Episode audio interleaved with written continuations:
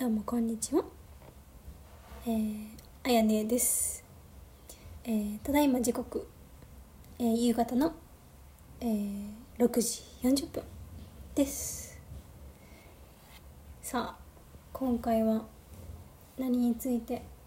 喋ろうかなと思うんですけども、うーん何がいいかな。今日あったことでも喋りましょうかね。で、違うか。そう、こういう時に喋るテーマって何がいいかなっていつも考えるんですけど、そうね、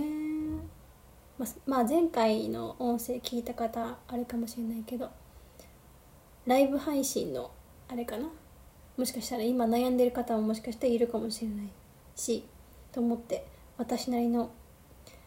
なんか強みというか、強みじゃないなコツというか、なんかそういうのを喋ろうかな。うん、そうね。で、本当にライブ配信をしたことによって、なんか話すことの大切さというか、どうやったら相手に伝わるかなとか、こう抑揚とかさ、イントネーションとかを意識して喋っていたかもしれないですね、今思うと。まあ今も喋ってるんですけどまあね、そうそう、だからずっとなんか同じ感じで喋ってると伝わりにくいんですよね。うん、だライブ配信のミクちゃんとかもそうですけど、顔を出して喋るからこそ、まあより伝わりやすいうんだけどね。そういう時にこう、いかにライブ配信の時にミスブゲとかでね、あの来てくれるか、もう一回来てくれたか、もう一回来てくれるかにこれあのかかってるんですよね、本当。だいっかいめの印象で決まるんですよね。あ、もう一回行ってみようかなとか。だそうなるためにどうしたらいいんやろって、多分ね、イベントとかみくちゃんのねイベント参加してる方はみんな多分考えると思うんですけど、もう多分一言で言うと、人間性、人間力が高い人に人は集まる。もうこれはもういろんなライブ配信も私見てるんですけど、そう思いますね。だその素でほんまにナチュラルでやるのが一番人に好かれたりとか、応援してもらえたりとか、もう一回行きたいなってこう常連に常連というか、もうファンね、なってくれるんじゃないかなって思います。私も初めの方はふたりとかさんにんとかだったんですけど、だんだんとね、そうなんか増えていって、でこういろんな方と喋る、まあコメントだけですけど喋れてる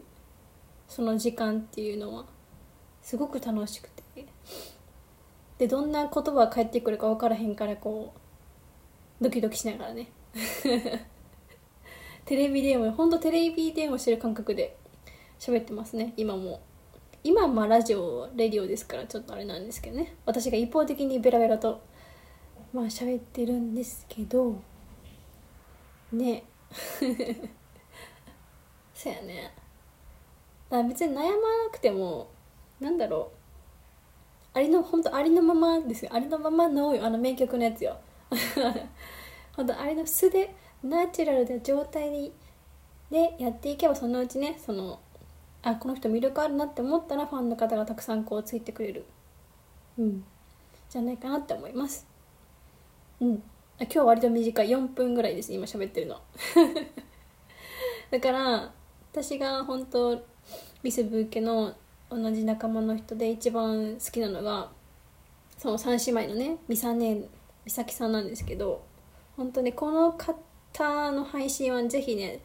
タイミング合えば行ってみてほしい、本当にまあ同じ同じ関西なんですけど、私とね、私兵庫で彼女は京都やったかな、なんですけど、喋り方が本当に素ででめっちゃ笑うんですよね。その笑ってる姿を見て、そのファンの方がなんかもういいこ面白いコメントをしたりとかで笑かしたりとかさ、そうそう、文章で笑かすってすごいよね、あのファンの方もねそうそうそう、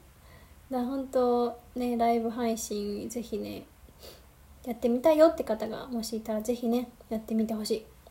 辛い時もあるかもしれへん、まあ、その時はぜひ私にあのなんかコメントとか相談とかしてくれたら、ここで全部答えたりしますんで、はいよろしくお願いいたします。